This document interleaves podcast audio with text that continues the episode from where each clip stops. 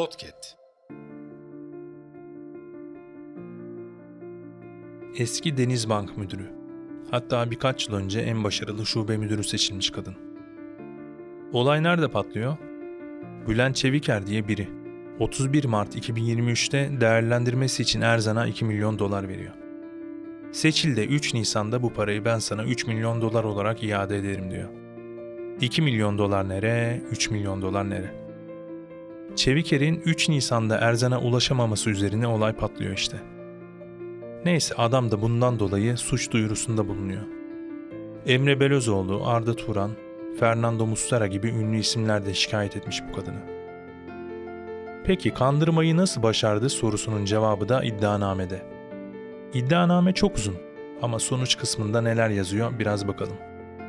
Somut olayda mağdurların kamuoyunda tanınmış sporcular, iş adamları, hekim gibi çeşitli mesleklere sahip kişiler olduğu, fakat hepsinin alınan beyanlarında Seçil Erzan'ın kendilerine yüksek kar getirisi bulunan güvenilir bir fon olduğunu, yine kamuoyunda tanınmış Fatih Terim, Hakan Ateş gibi isimlerin bu fona dahil olduğunu söyleyerek bu fona yatırmaya ikna ettiği şeklinde benzer ifadelerin bulunduğu, gerçekte ise böyle bir fonun bulunmadığı gibi devam ediyor iddianame.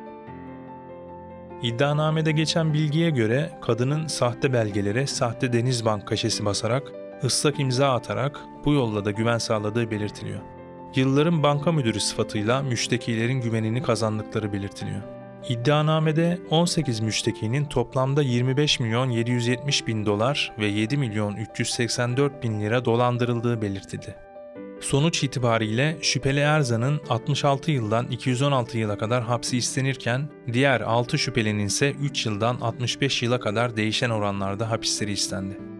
Şimdi de kadının bazı ifadelerine biraz yer vereyim. Bir de onun tarafından mevzuya biraz inelim. Erzan savunmasında şu sözlere yer veriyor. Fon adı altında kimseden para almadım. Bana herkes çok para kazanmak için ikna olmuş şekilde geldi. Fon adı altında para aldığım kişiler oldu. Emre Belözoğlu bana Volkan Bahçekapılı'nın referansıyla geldi. Dolandırıcı olsam gemi batar ben kurtulurdum. Suça konu olan bakiyenin bende olmadığı, bu bakiyeyi bir yerde saklamadığımı, bununla bir şeyler almadığımı salondakilerin bildiğini çok iyi biliyorum. Bakiyenin 45 milyon olmadığını bildiklerini de biliyorum. Çok iyi çalışandım, çok iyi iş yapardım. Bu yüzden o camiada bilinirliğim oldu. Ben dolandırıcı değilim. Beni ben dolandırdım.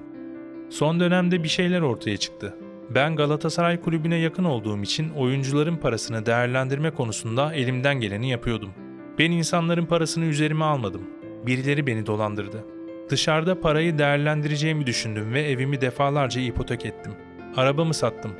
Her şeyimi sattım. Faiz adı altında bu insanların aza tamah etmemeleri, çok kazanmak istemeleri beni bu hale soktu.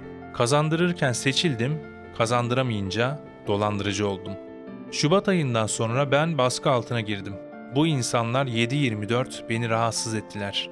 Evimi bastılar. Silahla tehdit ettiler. Mermi gösterdiler. İşten attıracağız diye tehditler ettiler.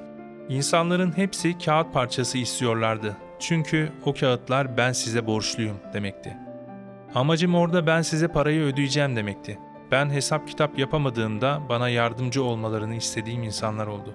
Ben dolandırıcı olsaydım kimseye senet vermezdim. Ben canımla buradayım. Nisan ayından beri sağlıklı düşünemiyorum. Ben çok korkak biriyim. Ben 45 milyon dolar değil, 1000 dolar bile kaçıramam. Diye konuşan Erzan, banka dolandırıcılığı yapmadığını dile getirip bu süreçte darp da edildiğini iddia etti. Bu salondaki herkes benim etimden sütümden faydalandılar. Ben sadece canımla kaldım. Ben bankadan para alıp vermesem de kendi malımı satıp onlara para verdim. Kaçmadım, gitmedim. Amacım kimseye dolandırmak değildi. Basiretli bir bankacıydım. Ben dolandırıldım. İnsanlar benim sayemde mülk sahibi oldu. Evet, Erzan'ın sözleri de bu şekilde. İşin özeti, bu zamanda güvenilir olmak da yeterli gelmiyor. Kadının ifadelerine de bakacak olursak, yani objektif bir değerlendirmede bulunacak olursak, bu kadar ünlüyü dolandıracak bir insan olmak için biraz yürek yemek lazım galiba. Bir de kılıfını hazırlamak lazım. Bu kadar parayla oynayan biri, parayla bütün kapıları açıp bile bile lades etmemeli bence.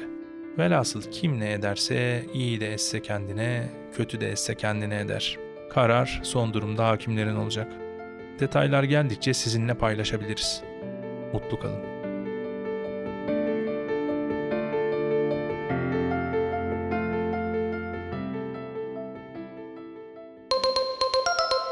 Podcast